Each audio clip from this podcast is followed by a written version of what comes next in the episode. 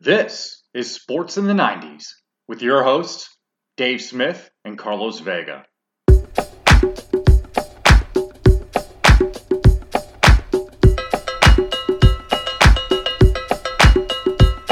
I break bread with the Hennessy one.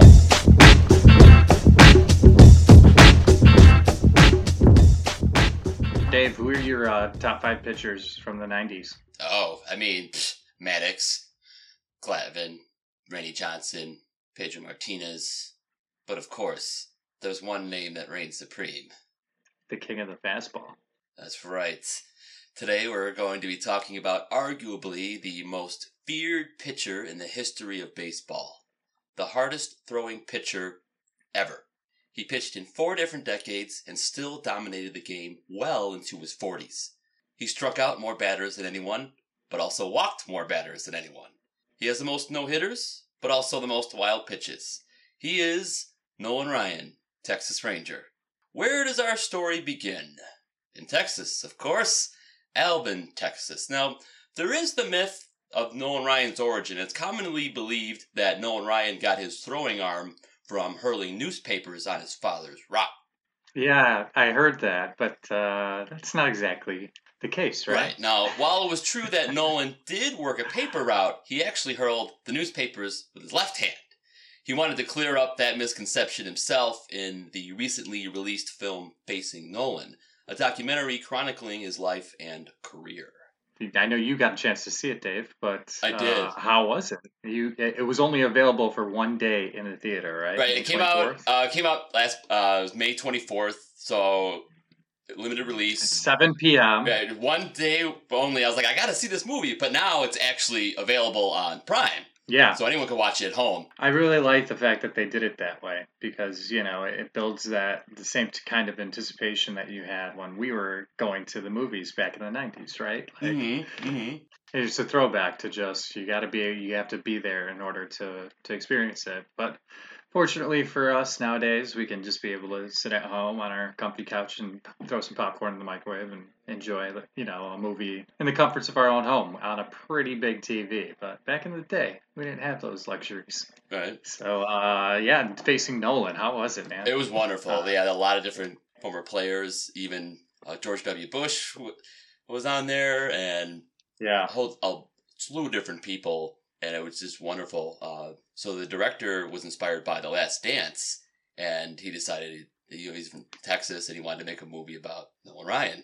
Bradley Jackson, right? Yeah, He's like, yeah, he's 37. He he's been, you know, making some films in the past, and, it, and like you said, he I was listening to this podcast the other day, and they were he had they had him on talking about, you know, how he got inspired during the pandemic. It was just like like we did with this podcast. So Mm, that's yeah. you know, it's one of those things that you can get inspired by just about anything. And uh, you know, he was thinking about who was his Michael Jordan in Right. uh, his life at the time, and of course, uh, you know him. Uh, I think he grew up in Texas, in Houston, and uh, so you know he was he grew up with Nolan Ryan as we did with Michael Jordan. So And I'm glad you mentioned that because right after The Last Dance occurred, that's where I got the inspiration to do this podcast. Yeah, no, I mean, it, Nolan Ryan was, I mean, for us growing up, you know, for kids our age, he was the guy. Fastball was synonymous with Nolan Ryan, you know, that rising heat. And then on top of it, he had this ridiculous 12 6 curveball for a right hander that Mhm. nobody had seen, you know what I mean? Like, it was just, you know, the worst buckling curveball strikeouts you've ever seen Yeah. thrown by Nolan Ryan. But, uh, yeah, man, let's uh, get into it, dude. Yeah, so growing up, Nolan just loved throwing anything and everything, so his father put a baseball in his hands. Nolan took to it pretty well, and in junior high was able to throw a softball over the entire length of a football field. 100 I heard yards. that. Yeah.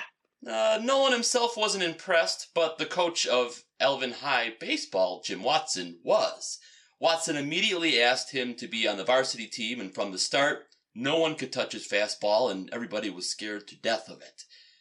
Jim Watson said that Nolan didn't know where the ball was going, and neither did the batter, which worked to his advantage. In many ways, that's Nolan Ryan's story in a single sentence. Yeah, he was an athlete, man, but he had just that arm, that arm from uh, a very early age. Mm-hmm. Yeah, he threw so hard in high school that multiple scouts had their eye on him, but threw so wild that multiple scouts didn't give him a second look. Yeah. Now, the one scout that stayed with Ryan was Red Murff, a former pitcher also from Texas who only pitched 26 games in the major leagues and in only 50 innings of work struck out Frank Robinson, Ernie Banks, Jackie Robinson, Willie Mays, and Roberto Clemente. That is a list of batters to strike out. right? Yeah, talk about the best hitters in the 60s. Like, Seriously. Murff was a scout for the New York Mets and has often said that fate brought him to Clear Creek, Texas, where he saw Nolan pitch for the first time.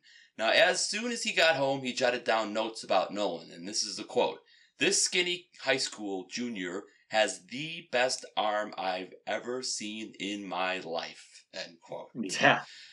That's yeah, it pretty much sums it up, right? Mm-hmm. And Red, yeah, Red Murff saw something in him that no one else saw, and in 1965, Nolan Ryan was drafted in the 12th round of the very first ever Major League Baseball draft. I did not know that. Was the first one 65? 65, yeah.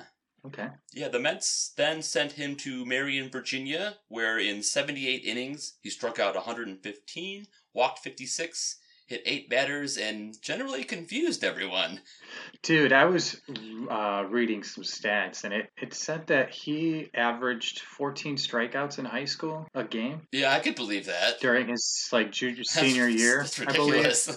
Yeah, I mean the there's a number of records that he was already breaking as a, a young phenom. Granted, like you said, the Mets, uh, you know, had some issues with his arm early on, but he eventually, I mean, he was a savior in that game three of the World Series, right? When he came out of the bullpen. And he was a bullpen pitcher too. That was a thing too early on. It's like what? Right, and he is the first save ever in Mets history. Yeah, man. Uh, sorry, please continue. Where are we at here? He's in uh, minors, the minor league uh, Mets. So his first year, he threw side-armed rather than his signature slow over-the-top windup. His style was beginning to take shape. He began to throw overhand in Class A Greenville and Double A Williamsport. Yeah, Dave, how many uh, strikeouts did he have in the minors? So in Single A and Double A, he pitched 202 innings, struck out 307 batters, walked 139, threw 22 wild pitches, and went 17 and 4 with a 2.36 earned run average. Yeah, dude, he's striking out a lot of guys. Good start for him. That's pretty good. So there would be a game late in that season that would foreshadow Nolan Ryan's career. Now he struck out 21 batters, but lost the game 2 to 1. How does that happen? So he gave up a single, and that runner stole second, third, and home. That was a tying run. Oh. In the 10th, a runner reached on an error, moved to third on a wild pitch, and stole home for the winning run. That's unbelievable. But he, yeah, unfortunately, Nolan Ryan was he was the best team, the best player on a team that were that that just he didn't have the run support around him, right? So he was accomplishing all these crazy strikeouts and just not getting any run support. That is unheard of, dude. Mm hmm Yeah, in Nolan Ryan's style of pitching, he was extremely slow to the plate, which made it really easy for runners to steal on him. Ten days after that game, Nolan Ryan made his big league debut against the Atlanta Braves, pitching two innings in relief, recorded three strikeouts, walked one, and gave up a home run. Now, Los, do you know who the first player to hit a home run off of Nolan Ryan was? I give you a few hints. He's also a Hall of Famer, but this guy went into the Hall of Fame as a manager. Lou Piniella. No, that's a good guess. That's a good guess, but this guy has more World Series rings than Lou Piniella does. Bob Brenly. Oh no, he's this guy. That's a good guess too. That's a good- um, I mean, uh, Bobby Cox. No. oh no, Bob Brenly faced this guy in the 2001 World Series. The guy on the other end of the dugout. Oh, Joe Torre. Yes, yes. Oh, okay. All right. Yeah, I knew it was one of those those uh, older guys. Right. Yeah, that makes a lot of sense. Joe Torre. Mm-hmm. A week later, Nolan made his first major league start. It didn't go well. He only pitched one inning, gave up four hits, four runs, two walks, and a wild pitch, but he struck out the side. Ryan didn't play in the major leagues at all in 1967 due to an illness, an arm injury, and serving in the Army Reserve. Yeah, man, that guy was he was a man, bro. Right. yeah. In 68, he was back to his form, throwing harder than anyone else. The 1969 Amazing Mets won the World Series, with Nolan Ryan getting a save in Game 3, as you mentioned earlier. Yeah, he was a really critical part of that World Series. Game three, that's a big pivotal game. Right, right. Now, this would be the only World Series ring for Ryan in his long career. He struggled with his time on the Mets, wasn't given many opportunities after he got back from Army duty. When he was in the bullpen, they didn't use him much in relief because of his lack of control. And he had control problems because he wasn't pitching often enough to be effective. You have to imagine too, dude. They were just pitching on like four days rest back then. Mm-hmm. You know, like they didn't really give guys time to rest. Every fifth fifth day you're out there. Every four days sometimes you're out there. The amount of innings that they put on on him, it's just unbelievable, man. And no one wasn't optimistic about his baseball career initially. He didn't think he was going to last that long in the game. So it was during this time with the Mets that he would read books about ranching and banking because you you never know how long a major league career is going to last. So Nolan was already preparing himself for life after baseball back in the 60s. Dave, how long did he serve in the military? I think it was just a just a regular just a, a few months stint um like obligation. In 67? Yeah. He also wasn't optimistic about his place on the Mets roster and on December 10th, 1971, Nolan Ryan was traded to the California Angels along with Frank Estrada, Don Rose, Leroy Stanton in exchange for Jim Fregosi.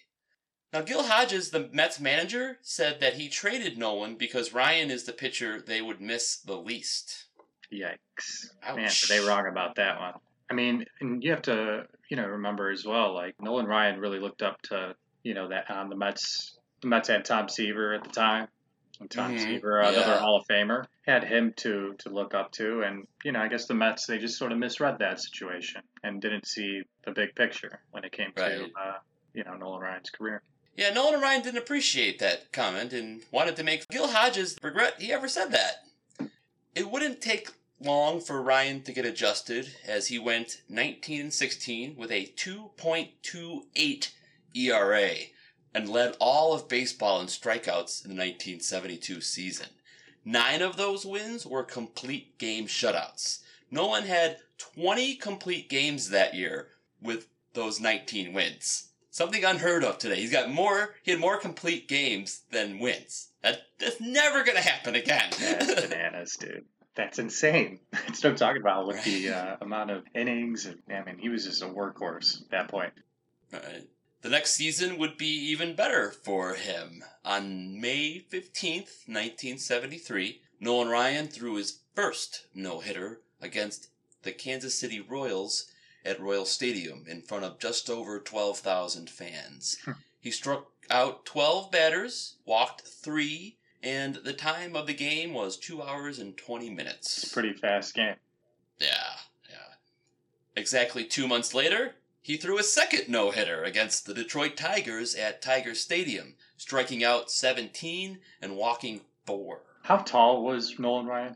Because he, you know, he was a, a big dude, and you know, when people were facing him, he was just intimidating. Just he, he had no expression on his face, but he was just staring you right down. He's 6'2. Six two. So yeah, Yeah. it's not a short guy. And then when you have to imagine that like, the mound is still a, a few inches taller too, so Mm-hmm. it's not a it's not a coincidence that guys like Nolan Ryan and Randy Johnson are one and two on the strikeout list.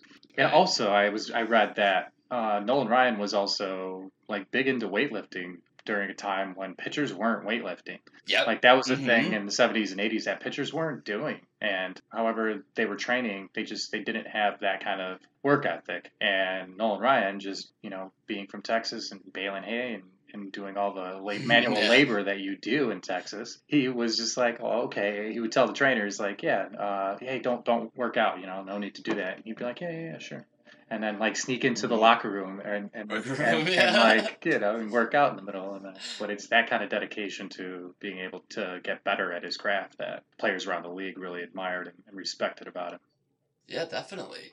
In 1973, Nolan Ryan broke the single season strikeout record with 383, breaking Sandy Koufax's record of 382. What's even more impressive was that Nolan Ryan broke the single season strikeout record in the first season of the designated hitter. Yeah, man, he was uh, on a mission as soon as he got traded to show the Mets that they, that they really messed that one up. Yeah, like I said, he wanted to make him regret that comment, and boy, did he ever. Yeah. On September 28th, 1974, Nolan Ryan pitched his third no hitter, this time at home at Anaheim Stadium, but in front of only 10,872 fans. This game, Nolan was a little wild.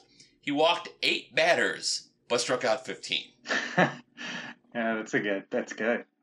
I mean, it, it just goes to show that, like, even if you walk guys, he was still capable of getting the outs when he needed to. You know, getting guys to ground out Mhm. into double plays or getting key strikeouts in situations with runners around base. Like, Nolan Ryan was able to get guys out in some of the worst ways. Uh, there's that legendary George Brett story, right? I, I don't know if you're Oh, but yeah. yeah, there's a story. I guess that George Brett. I was again. This is Bradley Jackson retelling the story. So paraphrase a little bit, but George Brett was, uh, you know, top of the ninth. He was two to one. He was one out. He was ready to win the game, and Nolan Ryan made him ground like a dribbler to third, like uh, you know, threw it to third to get the lead runner there, and then they threw it to home to get the guy out at home, and the game was over. Right, double play to end the game. And Yeah. George Brett was still talking about it at 65, like he remembered it like it was yesterday, and it was, you know. Oh yeah, something I'll never forget. Still- yeah, I do remember him talking about that story. Yeah, like it's great to hear that reverence that these players had about those those moments when they faced him, and that's you know I think really cool part of that uh, documentary that uh, I think uh, people will really enjoy because uh, the way that Bradley was talking talking about it, it's just it's so he was so vivid and still kind of livid about the moment, which is is great. yeah. So that's that's that's what competition is about, right? So mm-hmm. Right. Yeah. The following year, he pitched his fourth no hitter on June first, nineteen seventy-five, again at Anaheim Stadium. He walked four, struck out nine, and the whole game lasted two hours and one minute. again, and th- you don't see that ever again. You know, like you'll never see that again. Yeah, I think like the only thing I can think of close is like Mark Buehrle, his no hitter in perfect game, where right or just over two hours because he worked so quickly. But I can't think of any guy that Yeah. works that fast anymore. No, dude, they certainly don't. Just after Nolan's 32nd birthday, he let Angels general manager Buzzy Bavasi know that he wanted a contract extension. But the Angels would not discuss it until the end of the season. And when it came down to discussing it, Buzzy was quoted as saying all he had to do to replace Ryan was pick up two pitchers with seven and six records. Wow, wow, dude, that is that's cold, bro. Yeah. That Yeah. is ice cold. No one felt hurt by that. He thought he deserved more than comments Uh-huh. like that. Seriously, dude, are you kidding me? That's the guy that's like dominating the league in strikeouts, and you're gonna say something like that? That's Yeah. that's that's definitely a fractured relationship at that point, you know. Right, yeah. So he he loved playing for Gene Autry, who was the owner, because Gene Autry was a Western country Western star, and he growing up in Texas. Nolan Ryan, of course, idolized and yeah, loved playing for him. But as far as Bavasi, he's like, I won't come back if that guy is still the general manager of the team. Like that's how much he was incensed by those comments, and I don't blame him.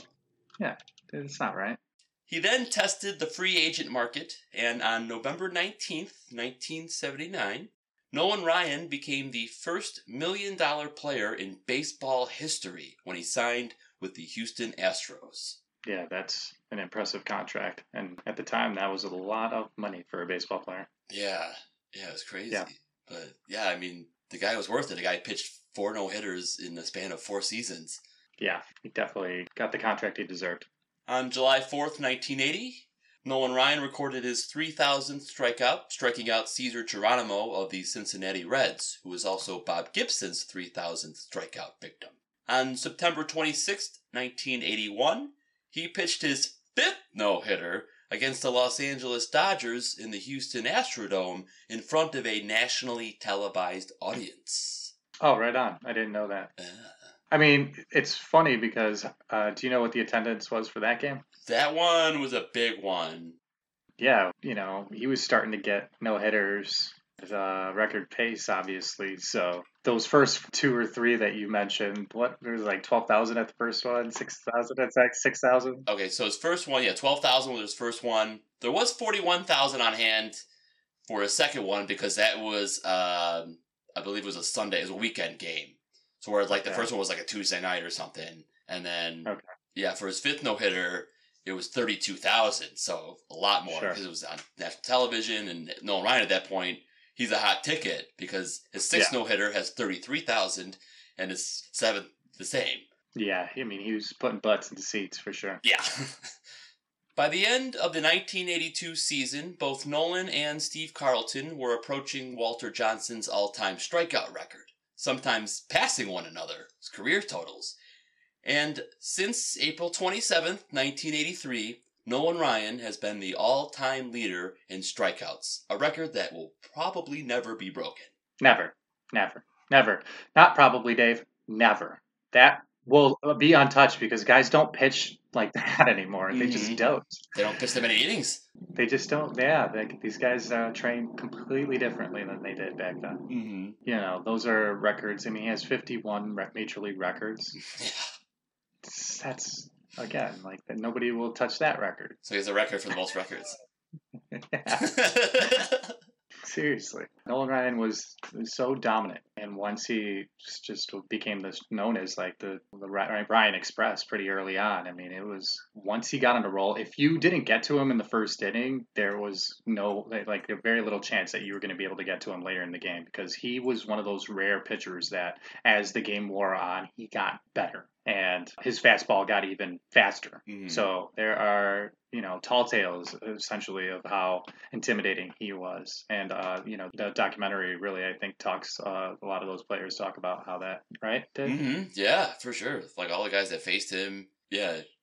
dave winfield george brett you know you have Yep. pete rose you have all the greatest hitters of the time talking about how he was the hardest guy to face just because he was such a, a capable pitcher and if he didn't get you with his fastball he was going to get you with that 12-6 curveball at some point in the at bat and Mhm. that that thing was lethal man For sure.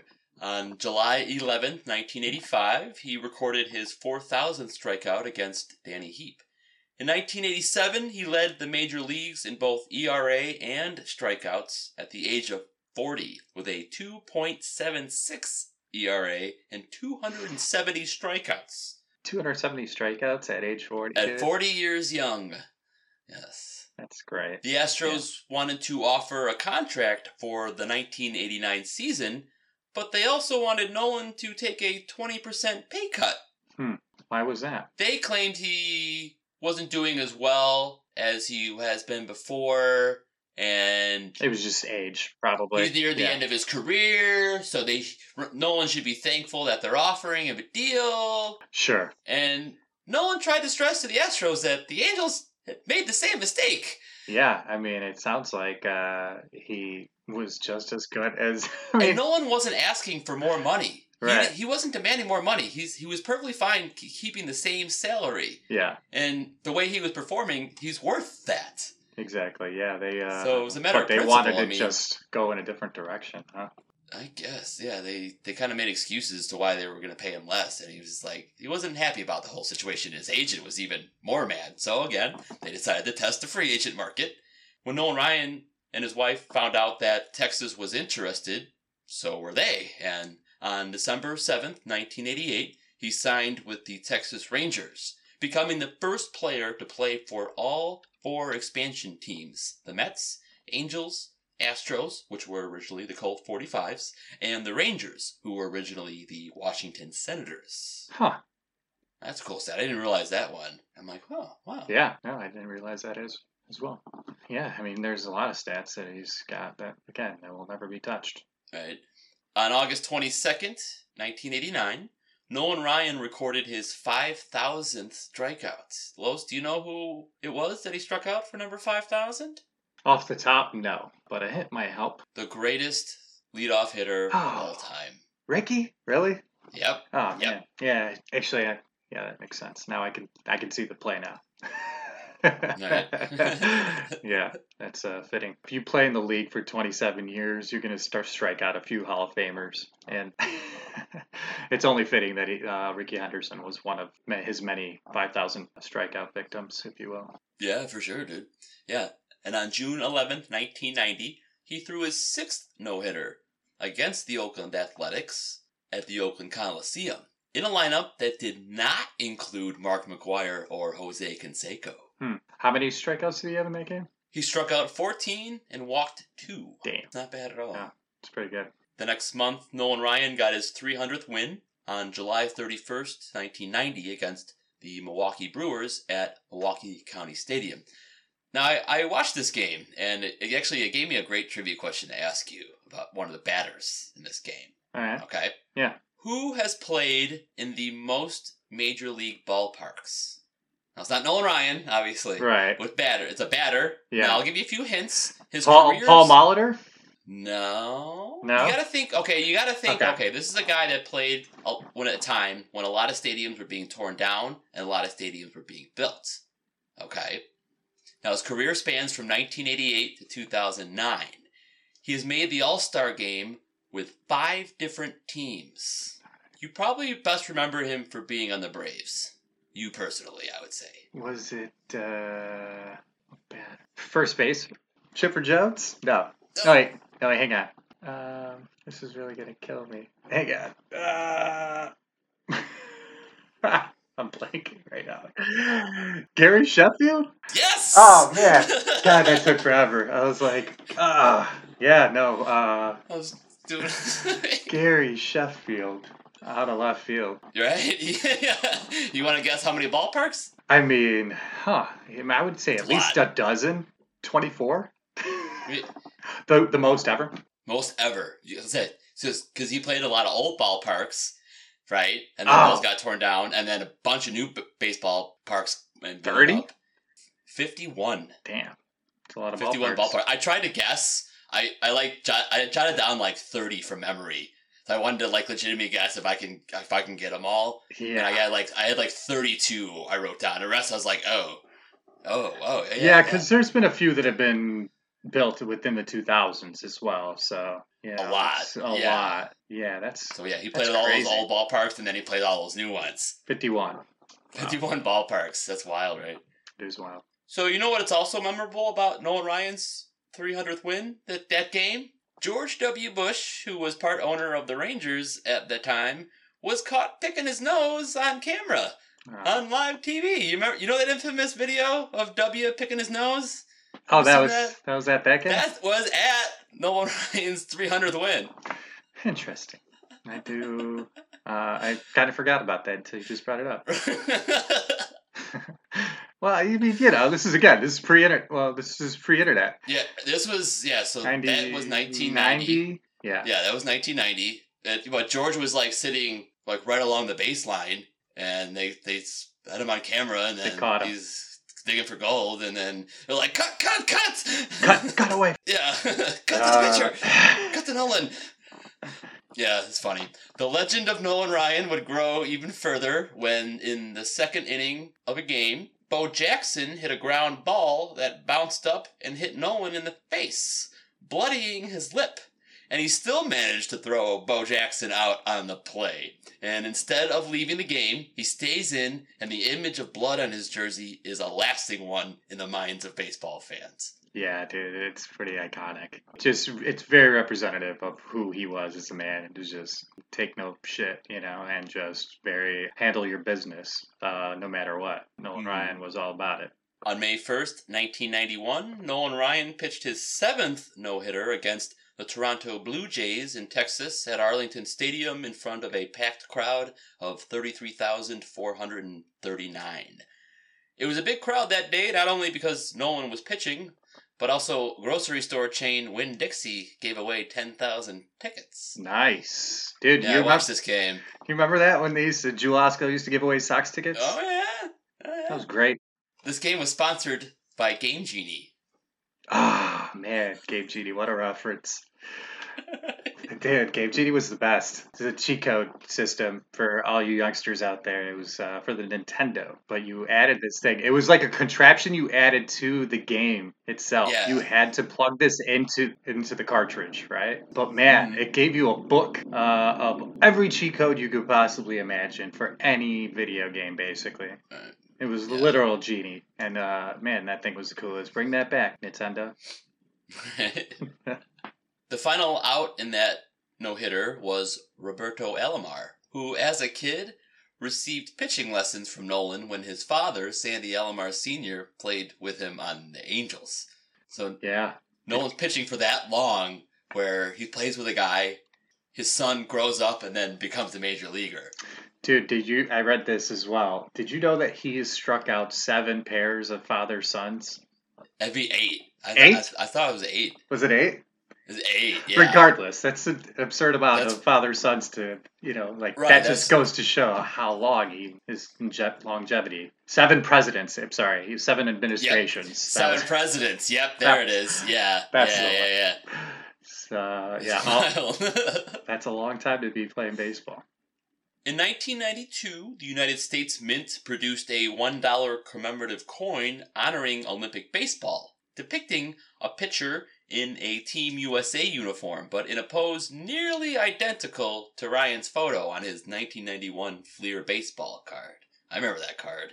Mm-hmm. Yeah, I used to uh, get all those Topps sets back in the '90s, and I, Okay, and I remember the Topps card for Nolan Ryan because they they had like a that was the what 75th year or something. Uh, it was like an anniversary year, '91, Mm. and they had a special set. But they for each strikeout leader for whatever the league leader, they had a special card, and I remember the Nolan Ryan one with the the no hitter, the seventh no hitter was Mhm. a really cool card. Yeah.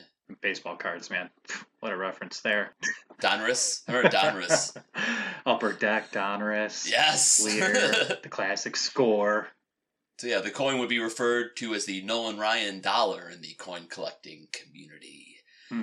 Before the 1993 season, Ryan announced that he would retire at the end of the season. Nolan Ryan would have one more memorable game before he retired.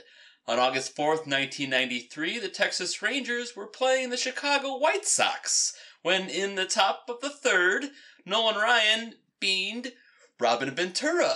Robin Ventura then charges the mound. Nolan stands his ground, puts him in a headlock, and proceeds to punch his head multiple times. Yeah, dude, gave him the biz, bro. Ryan attributes the headlock to the same maneuver he used on steers he had to brand on his Texas ranch. Absolutely, dude. Are you kidding, dude? That was totally just wrapped his arm right around him. It's one of the most iconic uh, baseball fight videos you'll ever see.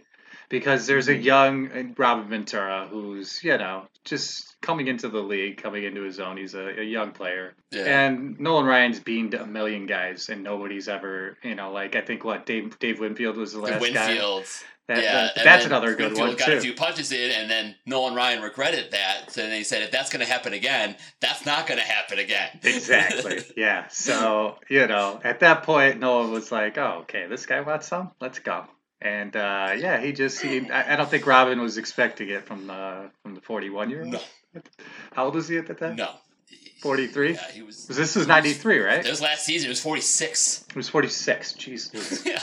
Yeah, exactly, dude. He wanted like Robin Ventura wanted the smoke, and he didn't know what he was getting. Regretted that. But it ended up being. I remember that Sun Times issue on that following like day. It was just it's Robin Ventura and a headlock. Never forget that. So funny. Now, here's another good trivia question for you. Before that game, Robin Ventura met with a bunch of Team USA players because Robin was on the 1988 Olympic team that won the gold in Seoul.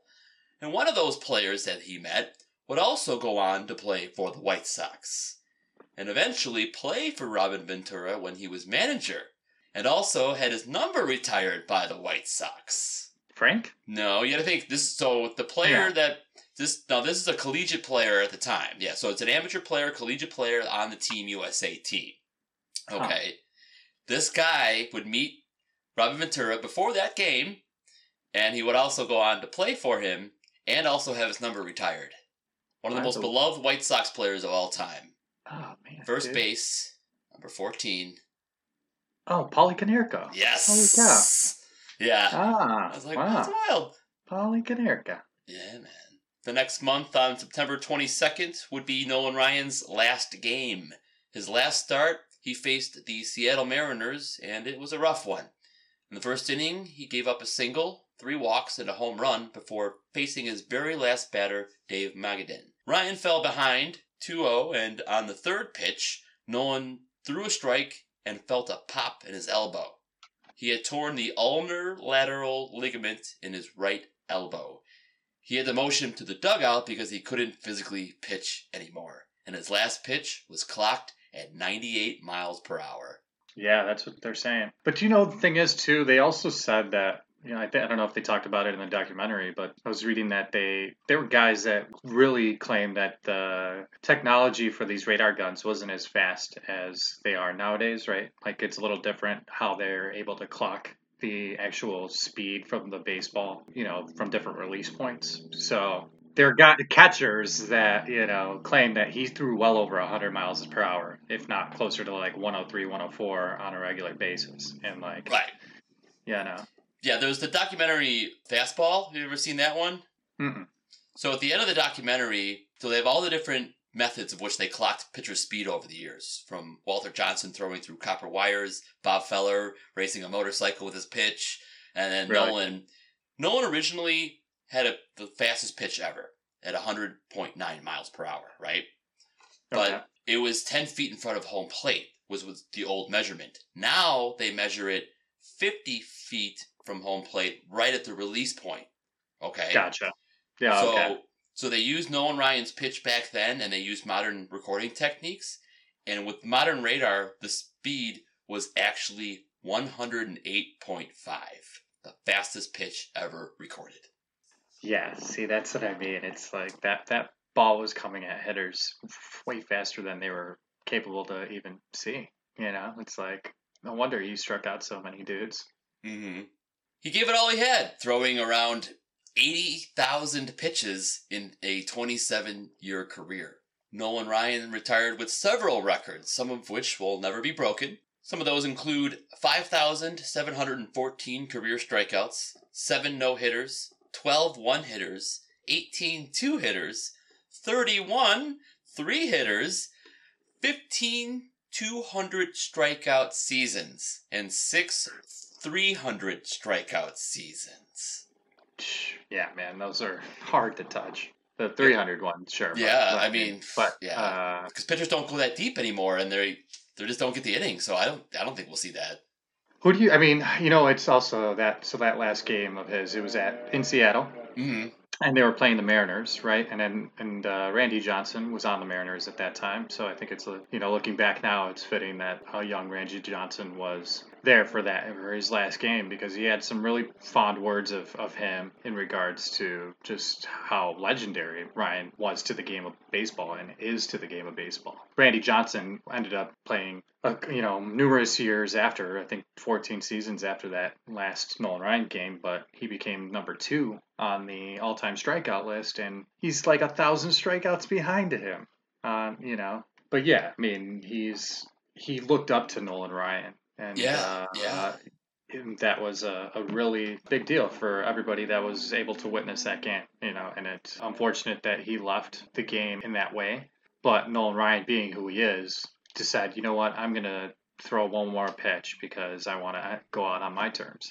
And that's where they, he threw out like a practice pitch to see uh, whether or not he could go, you know, any further in the game. And then that's when he ended up exiting the game. But very fitting. The man was a pioneer for a lot of hard throwing pitchers, and there was nobody like Nolan Ryan before and or since. Yeah, for sure, man. Nolan Ryan's career spanned seven different presidential administrations. He struck out 12 pairs of brothers, eight pairs of father and son, 47 MVPs, and has faced 27 Hall of Famers. He was the last active player from the 1960s. He struck out Roger Maris and Mark McGwire. What? Yeah. That's that's cool. He also holds the record for the fastest pitch ever thrown, as we mentioned earlier. He was inducted into the Baseball Hall of Fame in 1999, and his number was retired by the Angels, Astros, and Rangers. In 1995, the Texas State Legislature declared State Highway 288 as the Nolan Ryan Expressway. And just a few hundred yards away from that expressway is Nolan Ryan Junior High School. Oh, nice. Right? Yeah. Nolan Ryan did work in baseball after he retired. In 2008, he was hired as Texas Rangers team president, was promoted to CEO, and stayed with the team until 2013. In 2014, he accepted a position with the Houston Astros as an executive advisor. Nolan's son Reed was working with the team as president of business operations, but Reed was demoted after the 2019 World Series, and shortly thereafter, Nolan said he would not return to the Astros for the 2020 season. He was inducted into the Texas Trail of Fame in 2009 and the Texas Cowboy Hall of Fame in 2010. Now, when I think of Texas, the first person to come to mind is Nolan Ryan. Pretty much. Yeah, I mean, he's synonymous with the state. It's No one personified Texas tough on the baseball diamond like Nolan Ryan. He owes his longevity to his health and the fact that he took care of his body, worked out regularly at a time when baseball players simply didn't do that. That's how he was able to pitch as long as he did and go as far into games as he did. He once pitched 232 pitches in a single game. Most pitchers won't even reach that in two starts, let alone not even fathom one. There's no way. seriously. Some of his records will never be broken because we'll never see a pitcher pitch that many innings again. Nolan had a career unlike anyone for him, and we will never see a career like it again. Dave, who do you think is like the closest to Nolan Ryan that we've seen in sort of the the 2000s, like the mid 90s to, to to to now? Let's say the last 25 years or so. I mean, Randy Johnson's the only pitcher that comes close to that type of intimidation and dominance. right? He's, he's the only guy that comes to mind. Obviously, their styles are different. He's a lefty, but in terms of just that Hmm. intimidation on the mound, yeah, Randy Johnson comes to mind. I mean, it's it's hard to compare, honestly, but Felix Hernandez, when he had a stretch there for a while where you know he was And Pedro, you know, Pedro, Pedro. stretch in the late '90s. Pedro was was pretty intimidating on the mound. Clayton Kershaw, I would say, is probably Mhm. the closest thing in the last like ten years that we've seen to somebody being able to dominate a game as as much with you know just sick plethora of pitches. Right.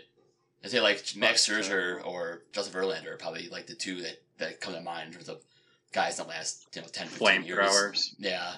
Yeah, no, those are good examples Verlander and, and and Scherzer for sure. But yeah, those guys they don't come along very often. You know, to be able to have that much success in a game that is as hard as baseball is is quite uh, amazing. And you know, Dave, we didn't even touch on the fact that he- he's been with his wife for since they were 16 years old. Yeah, high school sweethearts. Yeah, and, and she's been a rock for his whole career. I mean, she's just as competitive as he he is, and she was you know deeply supportive of him his entire career, and he owes a lot to her. And Yeah, I mean, I, I think the story is pretty amazing, right? Uh, that she believed in him as much as he believed in himself, and probably, you know, she's what was not only his biggest fan, but uh, I heard that Ruth advocated for Nolan Ryan's eighth no hitter, probably more so than Nolan did, you know? yeah, Because there's a story of uh, uh, something happened in the first inning that was like a, an error that was charged. oh, they re- they yeah they they ruled it a hit, but it should have been an error. Right. yeah, and then, and then Nolan Ryan proceeds to throw a no hitter the rest of the way. right. So technically, Nolan Ryan should have eight, Eight no hitters. That's right. Yeah, yeah. But you know, she was a big advocate for you know even up until the end of saying that. Well, you know, he actually had eight. Right, right. Yeah, for sure, dude. Just a, a reminder that like behind every great man is uh, you know an even better woman. So Yeah, and Nolan attributes that um, in his book Miracle Man that I read, uh, autobiography. Very, very good read. yeah, that's a nice uh, nice little Easter egg you got on the uh, the Pez there today. Yes, I'm glad. Okay, yeah. So I have eight Pez dispensers. I have the baseballs of all four teams of Nolan Ryan's been there, Nice. and the hats of all four teams Nolan Ryan's been with. There you go. Yeah, look at you. Yeah, man, that's uh, that's totally, totally Nolan Ryan down in the corner there. I like that. All right. Yeah, man. So that about wraps it up for this episode of Sports in the 90s. We're going to stay in Texas for the next episode when we talk about Friday Night Lights, the book about high school football in Texas that spawned a movie and a TV show. Dude, that's great, man. I'm really looking forward to it. Mhm. Uh, nothing. There's nothing like Texas football, man. Really, it's not. There's nothing There like is it. nothing like it. So yeah, man, that should be a fun one. Yeah, we're going to be talking about the team in the book, the impact that high school football has in Texas, as well as do some comparisons to the movie. Until next time, this is Dave Smith, And Carlos Vega. reminding you to think when you drink, reduce, reuse, recycle, and whatever you do, don't mess with Texas. Giddy up. All right, bro. Later, dude. I'll talk to you Yeah. soon. Love you, dog. Talk to you soon, homie. Love you, man. Later.